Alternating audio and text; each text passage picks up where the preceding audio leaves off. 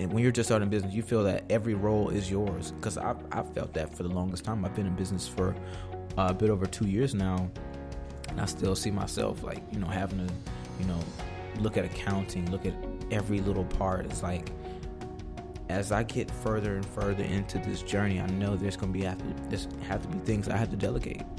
Um, like I, I see people like I learned from some of the best. Like they say, you put things in this box. This is this is a box of a I do it, must do.